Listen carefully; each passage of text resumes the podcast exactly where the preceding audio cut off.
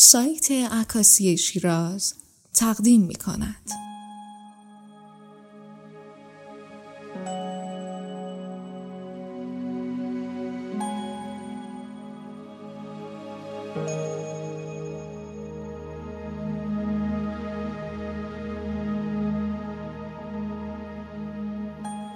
به نام او که تنها سکاندار مورد اعتماد زندگی هممونه سلام سلام و درود بی پایان به دوستان بزرگوار و عزیزم. امیدوارم که حال دلتون عالی عالی عالی باشه و توی تمام لحظه ها بهترین و خواستنی ترین وقایع واسهتون رقم بخوره. من سید نرگس یزدیانی کارشناس عکاسی هنری. این فرصت دوباره نصیبم شد تا در کنارتون باشم و این بار مبحث شیرین نمادها و نشانه ها تا تحلیل و نشان شناسی عکس رو با هم داشته باشیم. البته من خلاصه مقالم رو توی دو قسمت ارائه میدم.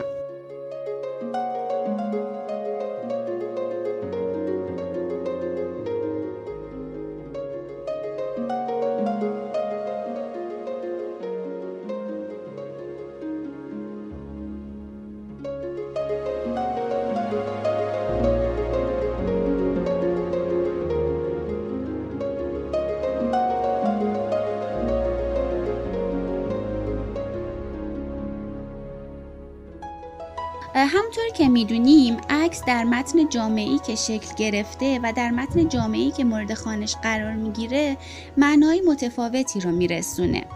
تکست در کانتکست و متن جامعه معنا پیدا می‌کنه و اینکه هر جامعه دارای آرشیوی از وقایع تاریخی، سیاسی، فرهنگی، هنری همچنین یه سری سنت ها و افسانه و اساتیره که اینا همه تأثیر گذاره بهتر قبل از هر چیز نماد رو معرفی کنیم.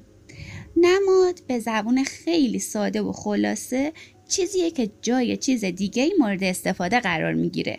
یا نشونه اونه یا بر اون دلالت می‌کنه. مثل شیر سلطان جنگل و نماد قدرت و سلطنت.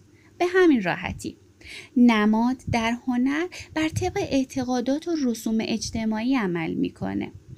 بذاریم برای روشنتر شدن این مبحث یه مثال بزنم ما توی کشور چین یه رسمی رو داریم یک رسمی از کشور چین نشأت گرفته که یک ظرفی رو با تصاویر زیادی نقاشی می‌کنن و اونو به همدیگه هدیه میدن یه سری تصاویر نمادینه که نشان دهنده حالا آرزوی موفقیت، ثروت، دولت، فرزندان زیاد، طول عمر و کلی انرژی مثبت برای کسیه که اون دریافتش می‌کنه، اون هدیه رو دریافت می‌کنه. اون فرد ظرف رو تا آخر عمرش نگه میداره تا سرنوشتش با فروکانس اون تصاویر همراه بشه. این ظرف با اون تصاویر نمادین از رسم و رسوم کشور چینه. اصلا چرا راه دور بریم؟ رسم و رسوم های کشور خودمون اعتقادات کشور خودمون. مثلا ما اگر که در حال خوردن چای باشیم قند بیفته توی چایی میگن نماد اومدن مهمونه. یا پر پرنده رو اگر ببینن روی زمین روی درخت هر جا اینو خوش یمن می‌دونن. و ببینید فرهنگ ها مختلفه متفاوته و دونستن این فرهنگ و این سنت ها و این نمادها و نشانه ها برای فهم درست هر عکسی لازمه. ببینین ما دو تا نظریه داریم توی تحلیل عکس یا هر اثر هنری دیگه یکی نظریه مرگ معلفه که رولان بارت اونو مطرح می‌کنه و میگه هنرمند نقاش عکاس اثر خودشو خلق می‌کنه. حالا مهم نیست اون چه هدفی از خلق این اثر داشته و چی فکر می‌کرده و پیشینیه ذهنیش چی بوده. خب در حال حاضر حالا یک اثر هنری یک عکس یک مجسمه یک دکوپاژ خلق شده و ما بر اساس داشتای ذهنی خودمون که اونو تحلیل و نشان شناسی می‌کنیم اصلا کاری به صاحب اثر نداریم. بدون در نظر گرفتن ذهنیات خالق اثر این کار می‌کنیم. حالا گاهی برخلاف نظریه رولان بارت امضای هنرمنده که به اون اثر ارزش میده. مثل امضای داوینچی که حتما حتما باید پایین نقاشیاش می بود تا اون اثرش ارزش پیدا می کرد. حالا ما موقع نشان شناسی و تحلیل عکس تمام وقایع زندگی صاحب اثر و اعتقادات و باورهای شخصیش و رسم و رسومات و فرهنگ و وقایع تاریخی کشوری که توش زندگی می‌کرده و توش فعالیت می‌کرده و اثرش اونجا خلق کرده رو در نظر می‌گیریم در دو حالت و در هر دو نظریه دونستن فرهنگ و اساطیر و رسم و رسوم مهمه. توی نظریه اول همون نظریه مرگ معلف آگاهی از رسم و رسوم و فرهنگ و وقایع جامعه که در اون متن و اثر خانش میشه اهمیت داره.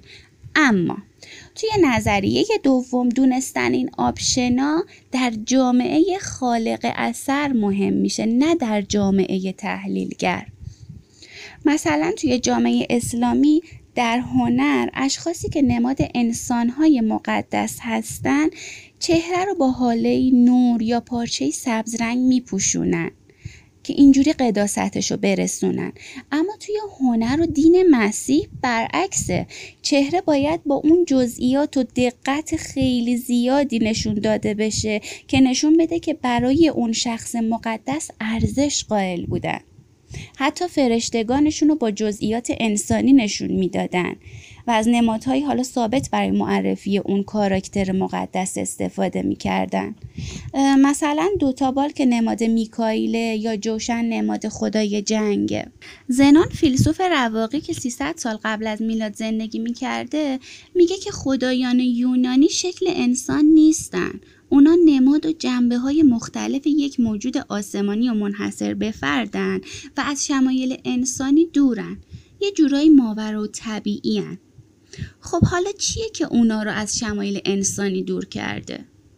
بله همین نمادها و نشانه ها مثل بال، نوع پوشش، نوع تاجشون و نمادهای دیگه ای که اطرافشون یا روی بدنشون قرار داره حالا در هنر هندو که اعتقاد به سگانگی خدایان هست خدای برهما و ویشنو و شیوا برهما رو همیشه کنار مار نشون میدن و مار رو نماد خدای برهما می‌دونن. یا شیوا. شیوا که خدای رقصه. میان اونا با نشون دادن چند تا دست حالت رقص حرکت رو براش تداعی می‌کنن.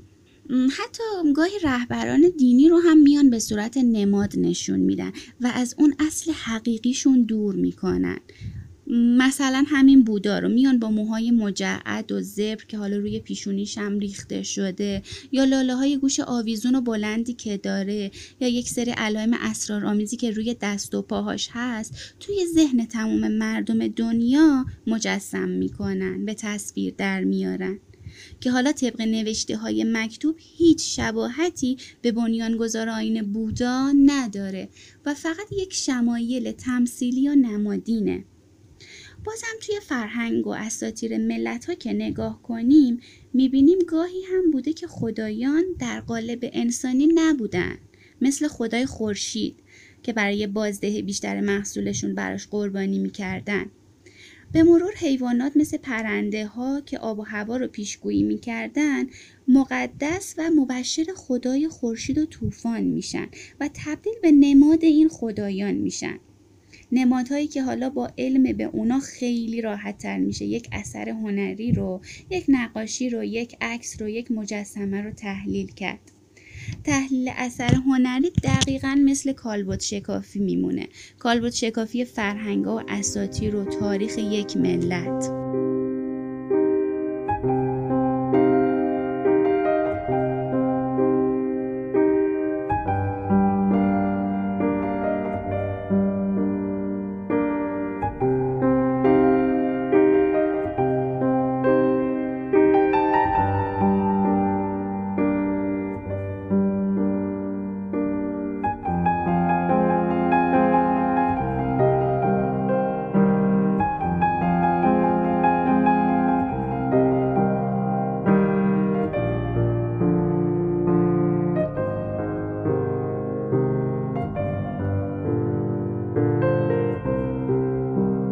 نمادها همیشه در زندگی انسانها بودن حتی انسانهای اولیه.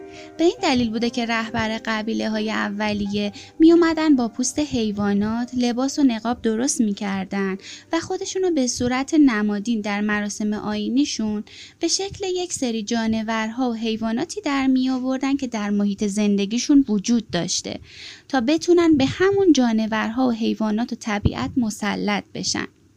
دقیقا طرحهای انتظایی و نمادین قار لاسکو که اولین نقاشی های ثبت شده انسان های اولیه رو نشون میده با همین هدف تسلط بر طبیعت و حیوانات نقاشی شدن و این هم یک مراسم آین و نمادین بوده. در آغاز که خدایان رو به صورت نمادین نشون می‌دادن کم کم بود که صورت انسانی پیدا کردن. دقیقا مثل همون نقاشی های نمادین قار لاسکو. این همون روند تکامل توی نشانه هاست. همین خدایان با شمایل انسانی با استفاده از نمادهایی توی مرکبشون یا تاجشون می اومدن حیبت خدای خورشید یا ماه رو برای ما معرفی می‌کردن. یعنی دیگه اونا خودشون نماد نبودن نشانه نبودن یک شکل انتظایی نبودن بلکه اون نماد روی پوشششون قرار می گرفت بیایم به زبان ساده تر بگیم. خدایان نشانه ها و هویت خودشونو بعد از اینکه در شمایل انسانی به تصویر در اومدن در نوع پوشش خودشون حفظ کردن. حالا ما این روند تکامل رو توی هنر عیسوی کهن رو هم داشتیم. وقتی که حضرت عیسی چوپان رو کنار گوسفندهایی نشون می‌دادن می‌گفتن اینها نماد هواریون هستن که اطراف حضرت عیسی هستن. که بعدها با این همین روند تکامل نشانه ها این هواریون به شکل خودشون به شکل انسان ها در اومدن و دیگه به صورت نمادی نشون داده نمی شدن. دقیقا این ابتکاری بود که به یک تصویر گمنام میومد هویت می‌داد. مثلا یک کاراکتر چوپان می‌تونست بی هویت باشه گمنام باشه اما وقتی اطرافش میومد یک تعداد گوسفند رو قرار می‌داد مشخص می‌شد این چوپان با این تعداد گوسفند حضرت ایساست چون این تعداد گوسفند نماد چوپانیه که بعدها به پیامبری می‌رسه. یا علامت دوبال؟ یه کاراکتر بیهویت رو خیلی راحت تبدیل به یک کاراکتر شناخته شده میکائیل می‌کنه. یا باز همون توی هنر ایسوی نماد دو کلید میومد به یک کاراکتر که هویت نداشت هویت پیتر مقدس رو می‌داد. یا آزرخش که نشان دهنده نماد آسمان و خدایان بود.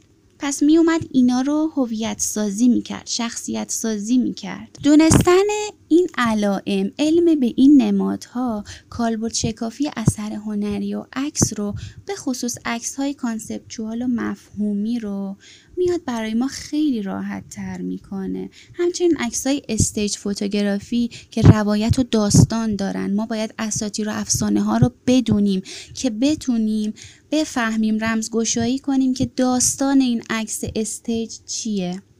داستان این عکس روایی چیه؟ و همین شناخت نشانه ها و اساتیره که اون نشانه شناسی رو برای ما لذت بخشتر و راحت تر می‌کنه اکسسوار و عناصر و کاراکتری که توی قاب تصویر و عکسمون قرار میدیم همه نماد هستن. هر کدوم برای ما یک پیامی رو دارن. حالا باید بشینیم مثل پازل روابط بین این قطعات نمادین رو پیدا کنیم و به یک پیام واحد برسیم. خیلی وقتا از علائم نمادینی که می‌بینیم راحت میگذریم. مثلا همین تصویر یک مار که به دور جام پیچیده شده رو همه روی سردر تمام داروخونه ها یا یک سری داروها روی یک سری داروها دیدیم.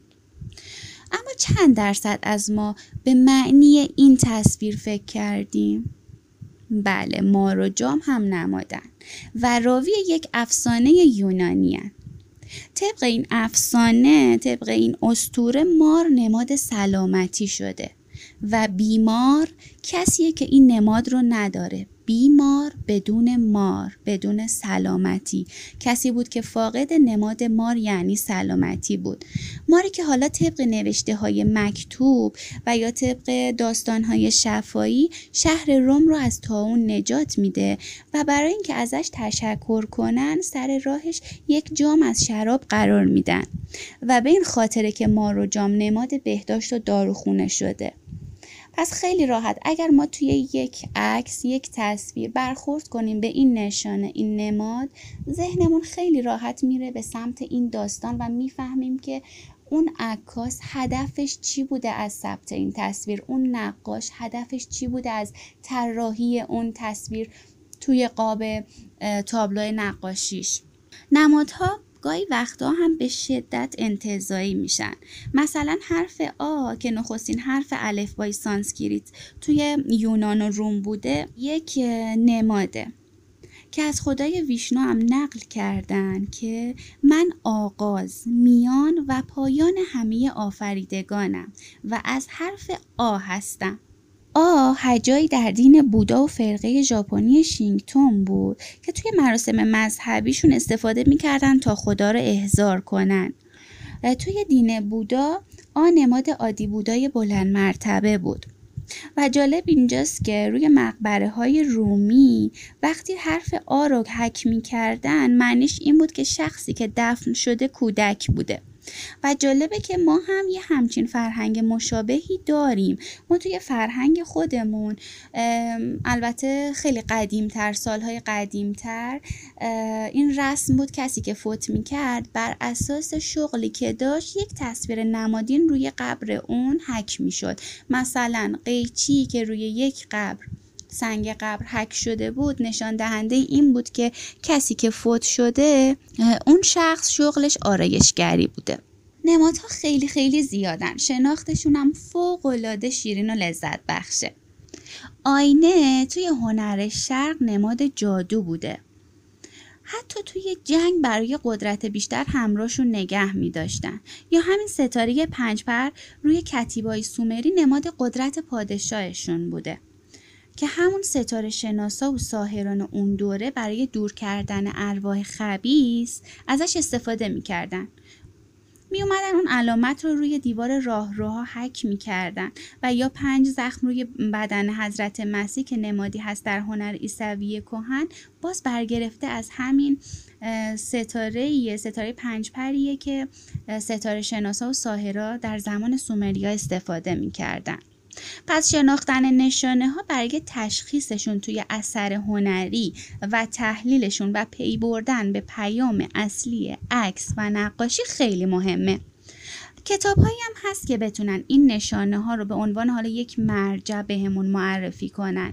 یک کتاب هست به اسم فرهنگ نگاره نمادها در هنر شرق و غرب اثر جیمز هال. این کتاب مده تمام نشانه ها رو نشانه که وجود داره نمادها رو حتی با رسم شکل نشون داده معرفی کرده و اومده داستان اون رو زمان اون رو همه اینا رو باز کرده و به مخاطب معرفی کرده.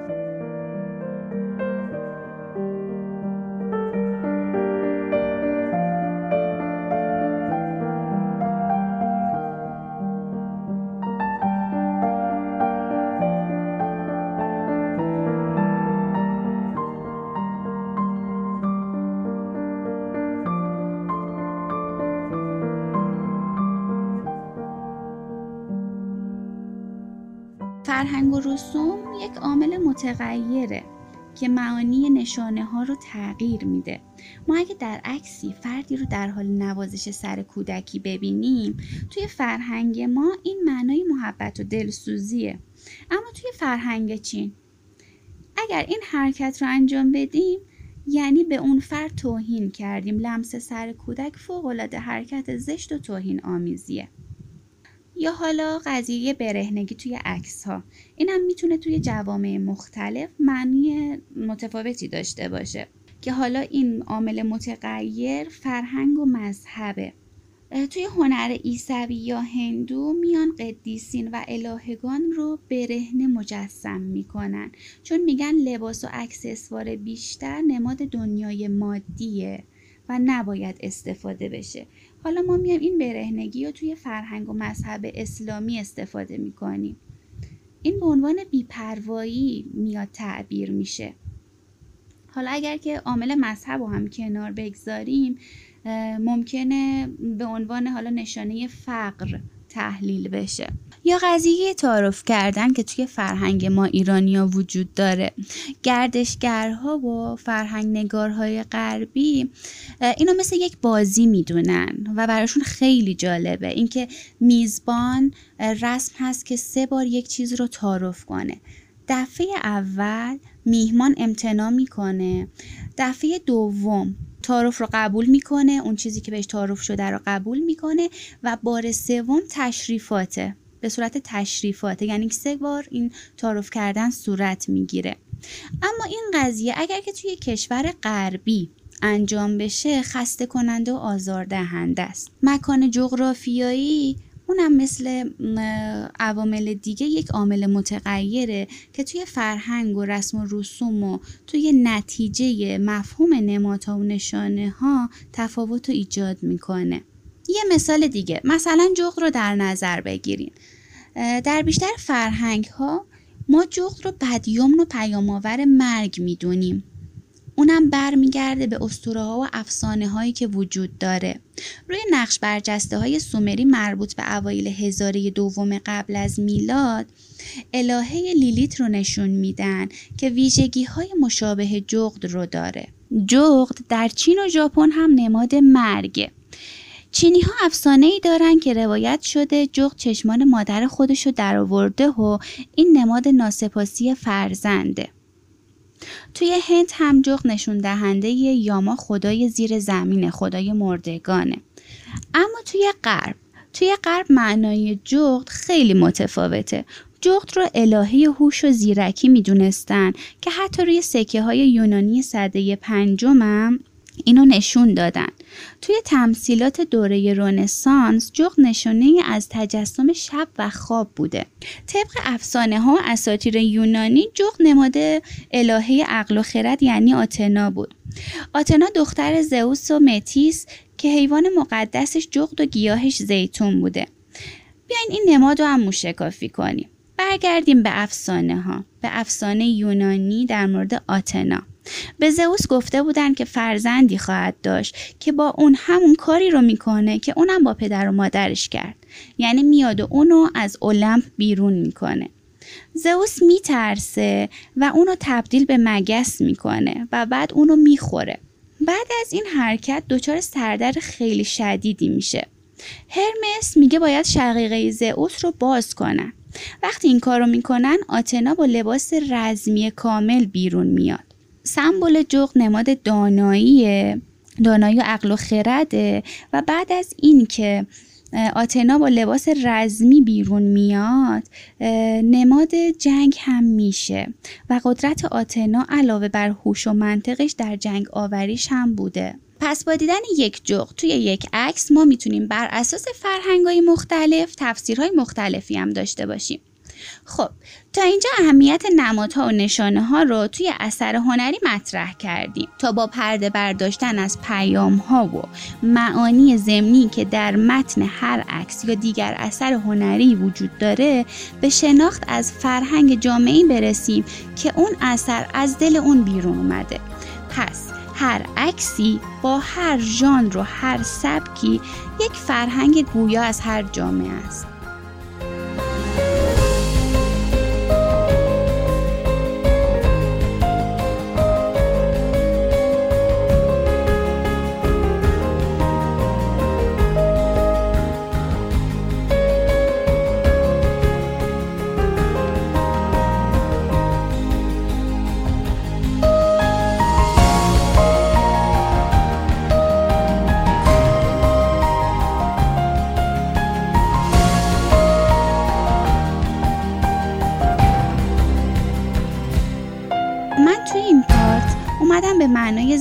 اشاره کردم.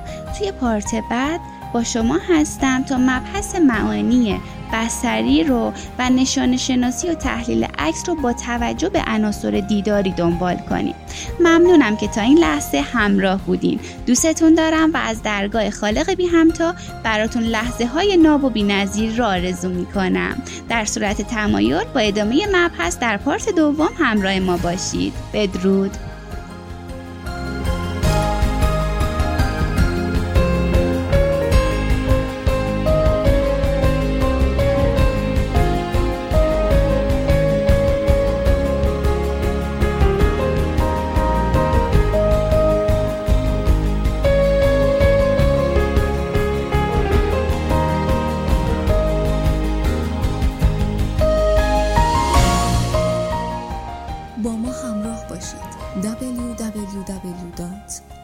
Lucy Shiraz that I am.